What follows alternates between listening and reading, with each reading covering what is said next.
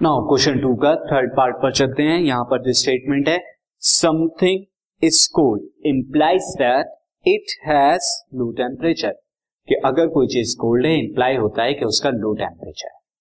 Now student इसी statement को first of all मैं किसी दूसरी फॉर्म यानी इफ़ और देन की फॉर्म में लिखता हूँ ताकि आपको उसका कॉन्ट्रा पॉजिटिव एंड कन्वर्स लिखना आसान हो जाए। सी नाउ यहाँ पर मैं इस थर्ड वाले स्टेटमेंट को सेम टू सेम मैं इफ़ और देन में इस तरह से लिखूँगा इफ़ समथिंग अगर कोई चीज़ if something is cold if something is cold then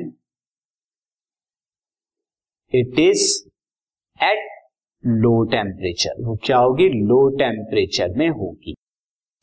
अब अगेन इसका कॉन्ट्रा पॉजिटिव अगर लिखना है सेम स्टेटमेंट का स्टेटमेंट मैंने चेंज करा है, लेकिन मतलब सेम है। तो इसका कॉन्ट्रा पॉजिटिव हो जाएगा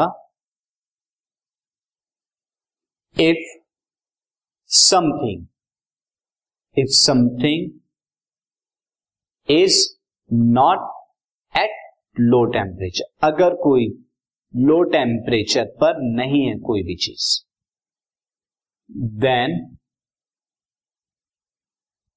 it is not cold तो वो क्या होगा कोल्ड नहीं होगा। तो इस तरह से ये इसका कॉन्ट्रा पॉजिटिव हो गया। अब अगर कन्वर्स लिखना है इसका तो कन्वर्स कैसे लिखा जाएगा? ना कन्वर्स के लिए मैं क्या लिख दूँगा? If something is at low temperature अगर कोई चीज़ लो टेम्परेचर पर है देन इट इज़ कोल्ड तो वो क्या होगी? वो कोल्ड होगी. ये कन्वर्स हो गया student now see the next question